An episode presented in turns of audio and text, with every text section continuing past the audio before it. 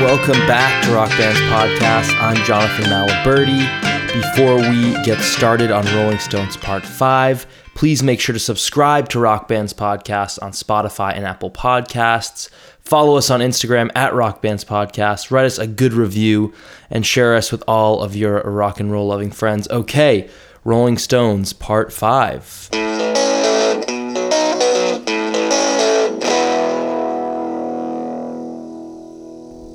The Rolling Stones, before and after the release of I Can't Get No Satisfaction in the summer of 1965, were almost completely different bands. I mean, from 1962 to the middle of 1965, the Stones were in their developmental period. They were getting to know each other musically, they were learning how to perform, how to tour.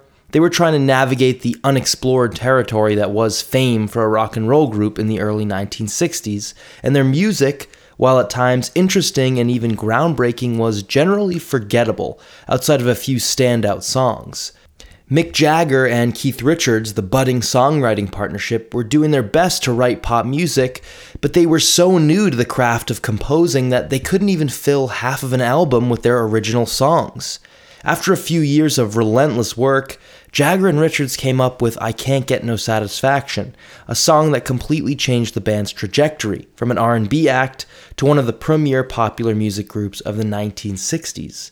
And though they couldn't fathom this at the time, Satisfaction probably built them the foundation they needed to become the world's most successful rock and roll band, with a legacy spanning six decades. But Satisfaction did more than just bring them success in pop music. The song was released, luckily, at a time when Mick and Keith were becoming more prolific songwriters. Satisfaction wasn't a one off hit, but a signal that they had matured as songwriters. They finally hit their stride. Now, they hadn't yet entered their prime as songwriters, but the music they wrote after Satisfaction was to be taken way more seriously and was to weigh far more heavily on the pop culture and music of the times. It also completely changed the nature of the Rolling Stones and the dynamic between the members of the group yet again. An evolution was taking place since Andrew Loog Oldham had decided that Mick and Keith were to be the Rolling Stones, Lennon and McCartney.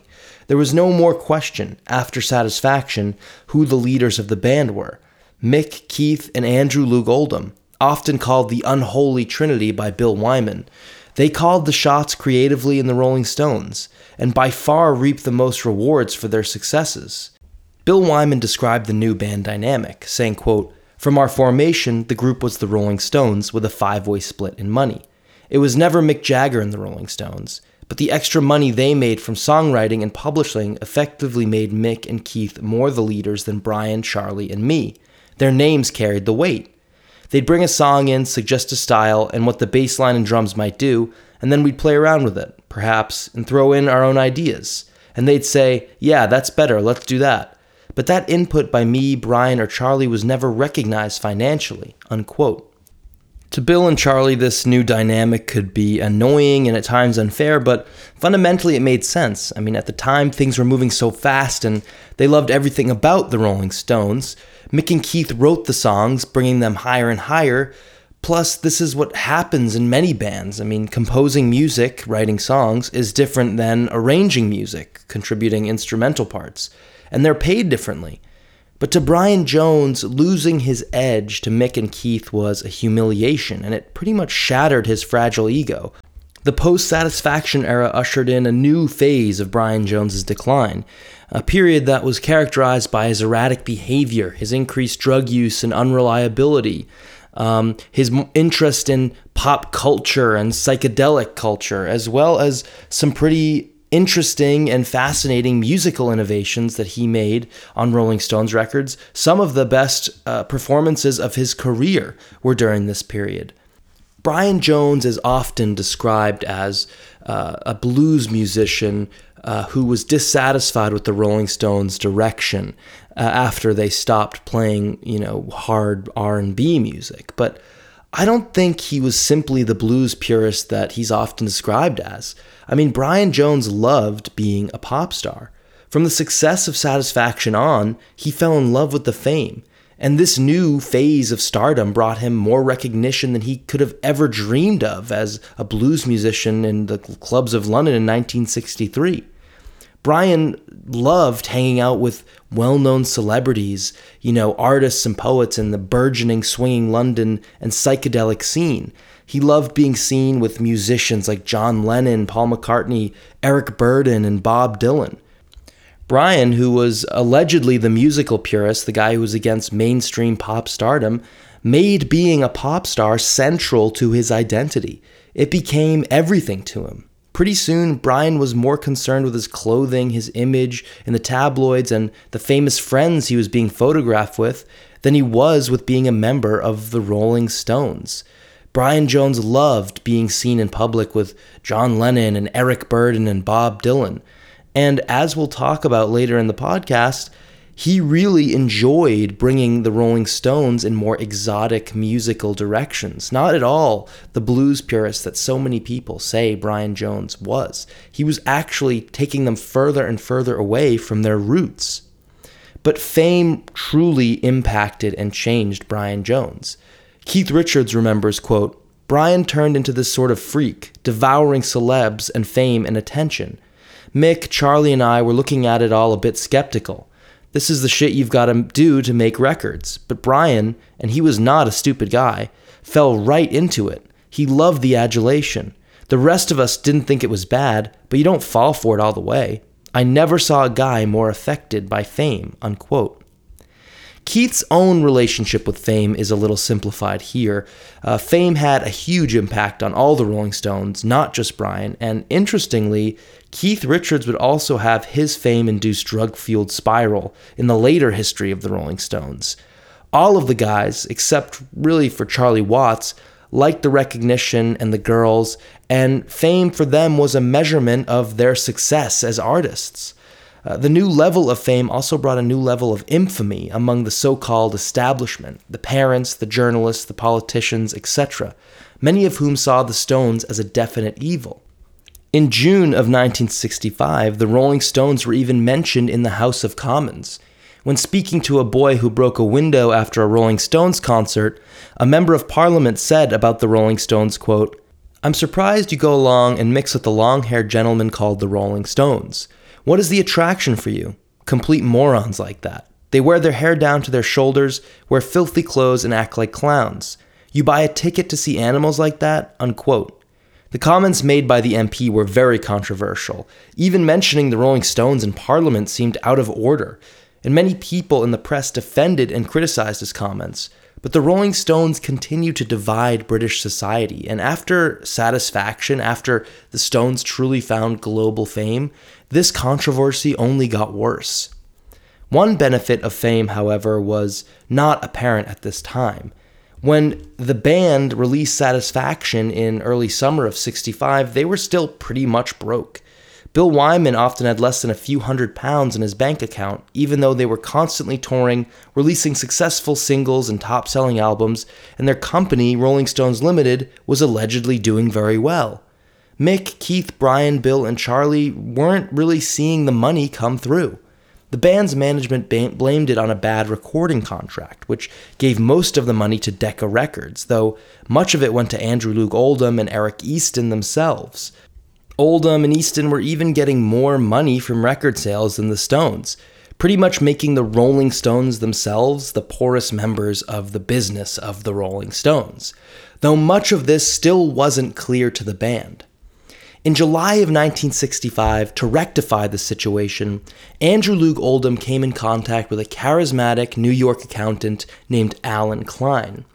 Allen Klein had no reputation to precede him in 1965. However, he would go on to be known as one of the most power hungry and infamous managers in the history of show business. He would go on to screw over the Rolling Stones, the Beatles, and a few other acts, and cause them years of legal trouble with his tactics. But Klein was pretty much unknown in 1965, and he was just starting to get into the British pop music industry, which he saw as being a cash cow. Klein was extremely charismatic and very persuasive, and he was able to persuade Andrew Loog Oldham pretty much on the spot that what they needed was a new recording track from Decca, and that only Allen Klein could negotiate them one. Andrew decided to appoint Allen Klein as the Rolling Stones business manager and charged him with securing the Stones a new recording contract from Decca that got them a lot more money. Just a few days later, Allen Klein met with the Rolling Stones for the first time, and he persuaded them, too, that they should all put their faith in him and he would work everything out. Bill Wyman was the only one that was sort of skeptical of Allen Klein, even though he couldn't put his finger on why. He remembers that first meeting saying, quote, I said to the other four that before we talked business with Klein, we should have our own lawyer present, checking over all the documents before we sign anything. I was immediately shouted down by everybody. Keith jumped up and said, Don't be so fucking mercenary. We've got to trust someone. But I was never comfortable with Allen Klein. I didn't trust him and he knew it. Why don't you like me, Bill? Allen would say to me on many occasions. Because I don't trust you, Allen, I would reply. Unquote. But Bill Wyman's misgivings, though correct, were a few years premature. And it didn't matter. Andrew Loog Oldham had already signed the Rolling Stones away, and Allen Klein was their business manager. Meeting them was just sort of a formality to give them the impression that they had decided that he could be their business manager. The early years of Allen Klein were great. Pretty much immediately, money started pouring into the bank accounts of the Rolling Stones. By the end of July, uh, Klein had negotiated a new rec- recording contract, and the Stones started receiving monthly payments of several thousand dollars.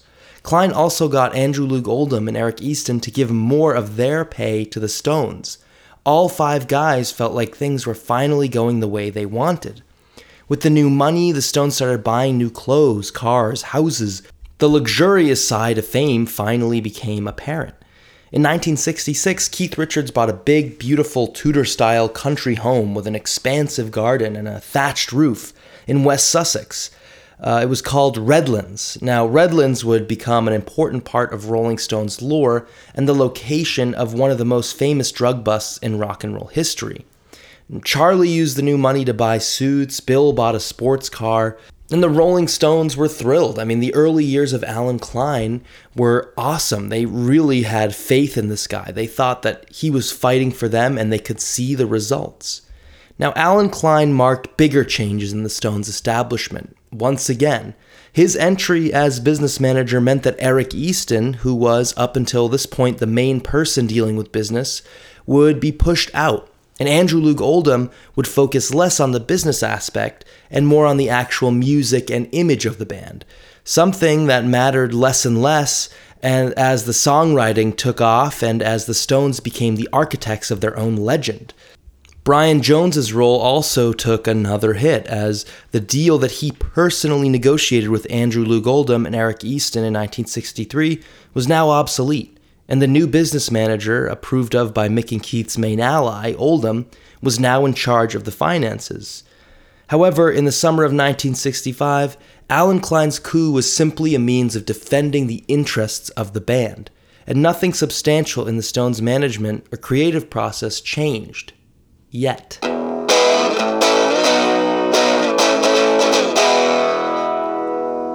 At the end of July in 1965, the Stones released their third album, Out of Our Heads, another mixture of R&B covers recorded sporadically in the UK and the US, as well as a few Jagger Richards compositions like The Last Time, Satisfaction, The Under Assistant West Coast Promotion Man, The Spider and the Fly, and others. The album was the first US number one for the band. However, these days, the big test was singles, whether or not you had a hit that could reach the top spots. The pressure to record a follow up record to I Can't Get No Satisfaction began immediately. Suddenly, the Rolling Stones' breakneck schedule started moving even faster, and they were expected to have another single ready pretty much immediately. Luckily, they were able to at this point produce good material consistently, and they chose Get Off of My Cloud as their follow up single. Sort of an upbeat, punchy, angry song that captures much of the same mood as Satisfaction, but was musically completely different. Keith said of Get Off of My Cloud, quote, You needed a new single every two months. You had to have another one all ready to shoot. And you needed a new sound. If we'd come along with another fuzz riff after Satisfaction, we'd have been dead in the water. Repeating was the law of diminishing returns. Many bands have faltered and foundered on that rock. Get Off of My Cloud was a reaction to the record company's demands for more. Unquote. Get Off of My Cloud was the smash hit they needed to maintain their momentum after Satisfaction. Although it was released uh, during a hectic period for the band, after a few weeks of rest in August, the Stones were back on the road in September for tours of Ireland, Germany, and Britain. Tours were now a bit different than they were in the early days. For one thing, drugs and partying became a more regular part of life on the road. Mainly drinking and weed, but Brian and Andrew Loog Oldham were into some heavier stuff, like I said uh, uppers, downers. Drugs sort of slid into the Rolling Stones scene, though not nearly to the degree that they would or, or, that we would imagine. Other than Brian Jones, the Stones were still sort of conservative with drugs in 1965. Marijuana found itself into the band's grips in two main ways. First, they'd often tour with veteran R&B bands who had been playing on the road for decades, and they would show them the ways of dealing with life on the road, mainly pot and uppers, uh, you know, as ways to deal with burnout and exhaustion. But marijuana was also getting much more popular in London uh, at the time. Pot was the new hip drug, and it was working its way into the youth culture. Bands like the Beatles had released Rubber Soul in 1965, which they later called the Pot album, and Bob Dylan's brand of philosophical stoner rock uh, went electric that year with the release of his trademark song Like a Rolling Stone. By 1965, pot was in the scene, and while it still was highly illegal and frowned upon, it was starting to become a normal part of life. Pot wasn't the only vice for the Rolling Stones. Women were a huge part of their lives, both socially and creatively. I mean, pretty much every song they'd ever written was about love or a breakup. The Last Time, As Tears Go By, Tell Me, Play with Fire and countless other early Jagger Richards compositions that never saw the light of day. Writing about girls made sense. They were dating a lot, they had heartbreaks, they broke hearts, and love is sort of the most common subject matter when people are starting to write songs. Listen to any early Beatles, Beach Boys, or Who records. Most of the tracks are love songs in some form or another. Even the blues, which was the form of music that moved the band the most, was pretty much all about love and loss. Bill Wyman and Charlie Watts were both married. Mick Jagger had a long term girlfriend, Chrissie Shrimpton, who he was serious about and even planned on marrying in the mid 60s. Keith Richards had been uh, for a while dating model Linda Keith, who he was totally obsessed with. Brian, of course, had several girlfriends, a few of whom were continually suing him for paternity claims and child support, along with several other on and off uh, girlfriends. But Brian and Bill, in particular, took womanizing to extremes. Bill Wyman remembers the situation saying, quote, Mick and Keith usually stayed in their rooms writing songs, and back in London they had steady girlfriends to whom they were vaguely faithful to. Charlie was 100% faithful to Shirley. Brian and I were not faithful at all. Unquote. But life on the road wasn't always easy for the Rolling Stones. Charlie was often grumpy without Shirley, and he'd sometimes even travel back to London, even just for a few days, to see her while he was on tour. Mick and Chrissie fought incessantly, and Keith was devastated to find that his girlfriend, Linda Keith, started seeing another man while he was on the road, a story we'll talk about next episode. The relationship between Keith and Linda is interesting because it overlaps in other areas of rock and roll history. Linda Keith famously dated Jimi Hendrix after she broke up with Keith Richards and introduced Jimi to the Animals bassist Chas Chandler, who formed and produced the Jimi Hendrix Experience. These are all the fascinating connections of rock and roll history. But in September of 1965, a woman entered the story who would ultimately become one of, if not the most important female to ever enter the Rolling Stones scene Anita Pallenberg. On a very intense tour of Germany, which saw several riots, heavy police security, the half Italian, half German model Anita Pallenberg was working in Munich when she was asked by one of her photographers to see the Rolling Stones show that evening. At the show, she was able to get backstage, and that's where she met the Rolling Stones. She remembers the encounter, quote, I was doing some modeling in Germany, and the photographer said, Do you want to come to a gig? And I said, Yeah, okay. So we went to this kind of pub, and there they were. And then he says, Do you want to come and meet them? And by then I had already had my little stash of hashish, which I used to carry around with me. So I offered them a joint, and they said, no, no, no, we can't. So the only one after the show was Brian, who said, yeah, I'll have some, unquote. It sounds kind of silly, but Brian and Anita pretty much immediately bonded over their love of drugs and sex, and they began a romantic relationship that would turn very toxic for both Brian, Anita, and all the other bandmates, which we'll talk about in depth. But in 1965, Brian and Anita formed a connection, and they were pretty soon inseparable. Anita was, in those days, very cool. I mean, she was smart, worldly, she spoke four languages fluently. She was a pretty successful model, and she was unbelievably stylish, wearing, you know, psychedelic clothing that was edgy and new at the time. In terms of social connections, Anita was worlds ahead of rock stars. She was in the middle of the burgeoning psychedelic and swinging London scene that was about to take over the youth of Britain. She had these cool friends like Andy Warhol, and she'd attend parties with other hip artists in New York, Paris, Rome, and London. She was also a drug taker and frequently experimented with the new drug that would capture the world's imagination in 1966 and 67, LSD. To Brian, Anita was extraordinary. She was everything that he wanted. She was artsy, cool, intellectual, and above all, she loved the pleasures of sex and drugs. And she was a way to go deeper into that dark world of getting high, Brian and Anita's relationship progressed very quickly, and pretty soon the two were inseparable, living together in London. Now, Brian and Anita's relationship would become, as I said, very, very toxic, but at first, Anita in some ways revitalized Brian. She gave him an edge. First of all, Brian and Anita became London's mysterious it couple, and the two attracted tons of tabloid attention. They were often seen together at parties chock full of celebrities. But Anita, coming from the fashion world and the artsy crowd that was about to take over 1960s culture, was a few months ahead of the Stones in terms of image. She encouraged Brian to wear edgier, more psychedelic clothing, so Brian became the visual center of the Rolling Stones. I mean, so many people saw the Rolling Stones, and their eyes gravitated towards the blonde guy wearing feathers, ruffles, colorful suits, and hats he was plastered on magazine covers.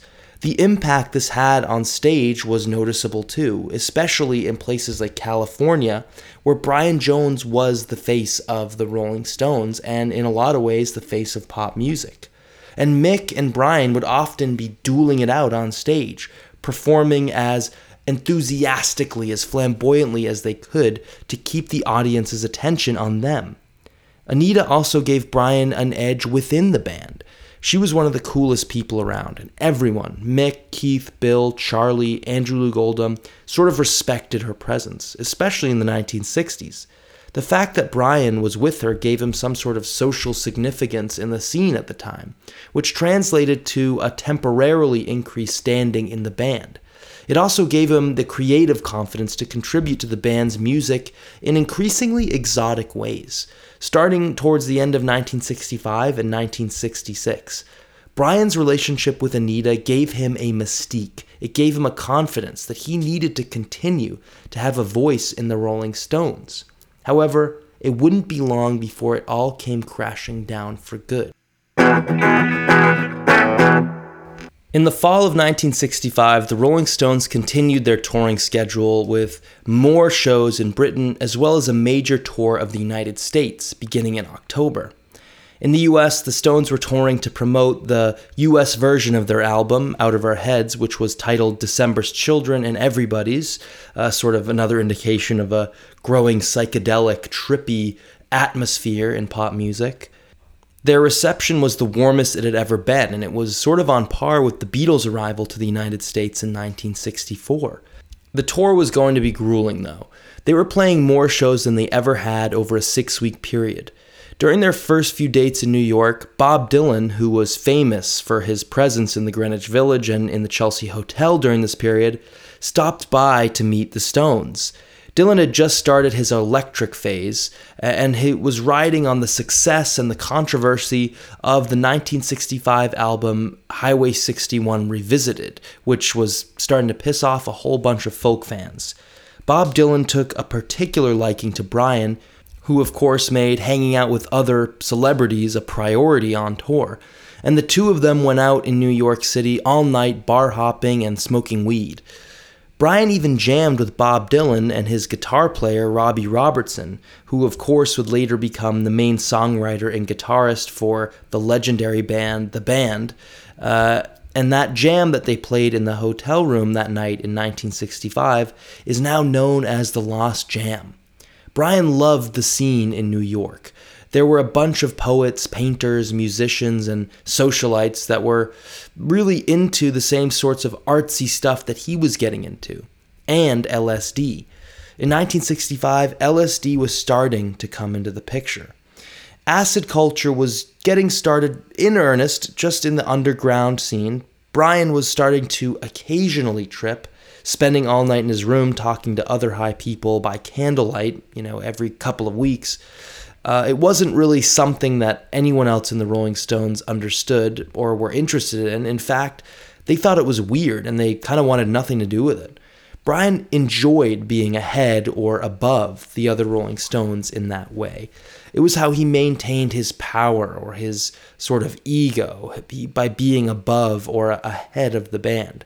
Keith said about Brian's attitude at this time, quote, he just had this way of ranting on, saying things that were just great he was totally starstruck. He would say stuff like, When I played with so and so, or I saw Bob Dylan yesterday. He doesn't like you.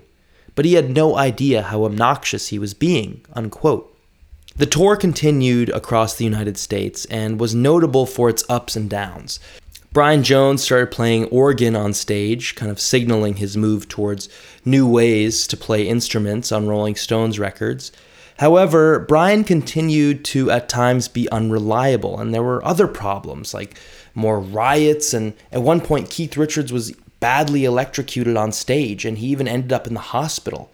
An injury that could have been a lot worse had he not been wearing rubber boots. But the main focus for Mick and Keith uh, on the road was not performing, because a lot of the time, again, they couldn't really even hear themselves perform. They'd go on stage for a few minutes, it might get broken up by a riot or if they managed to play a whole show, it was completely drowned out. And, you know, who knows if they were playing in time. So performing wasn't really the point of touring. Uh, the point of touring was to sell their records. And for Mick and Keith, it was songwriting. I mean, they kept writing songs in their hotel rooms between shows. They never stopped. And on this tour, they were working on some of their best songs yet. Mother's Little Helper, Sitting on a Fence, 19th Nervous Breakdown, and so many more were written uh, in part on, on this tour. Towards the end of the tour in Los Angeles, the band stopped back at RCA Studios to record some more of these tracks. They recorded a bunch of what would become their big 1966 album, Aftermath. The song selected for their next single was another good one, 19th Nervous Breakdown. The song's lyrics, written by Jagger, are sort of a criticism of rich society and people who live a life of leisure and still find things to complain about. Jagger explained the song's origins, saying, quote, We had just done five weeks of hectic work in the States, and I said, Dunno about you blokes, but I feel about ready for my 19th nervous breakdown. We seized on it at once as a likely song title. Then Keith and I worked on the number at intervals during the rest of the tour. Brian, Charlie, and Bill egged us on, especially as they liked having the first two words starting with the same letter. Unquote. The song, though a big hit, received a lot of criticism for the supposed references to drugs. The lyrics about rearranging minds and taking trips, these were all big buzzwords back then. Jagger later talked about the song's controversy, saying, quote, That's a very Los Angeles period. I remember being in the West Coast a lot then. 19th Nervous Breakdown is a bit of a joke song. Really, I mean, the idea that anyone could be offended by it is really funny. But I remember people were. It's very hard to put yourself back in that period now. Popular songs didn't really address anything very much. Bob Dylan was addressing it, but he wasn't thought of as a mainstream pop act. And anyway, nobody knew what he was talking about. Basically, his songs were too dense for most people. And so to write about anything other than the normal run of the mill love cliches was considered very outer and was never touched. So anything outside of that would shock people. So songs like 19th Nervous Breakdown were slightly jarring to people, but I guess they soon got used to it. A couple of years after that, things took a turn and then saw an even more darker direction. But those were very innocent days, I think. Unquote. The song also perfectly captures Brian and Keith's guitar weaving technique.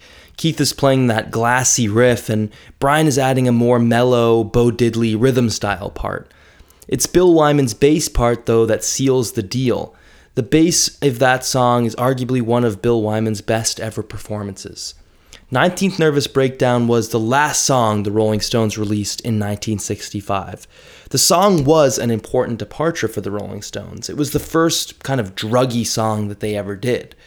Obviously, it wouldn't be the last, and 1966 would be the year where the Rolling Stones found themselves in the middle of a new cultural revolution.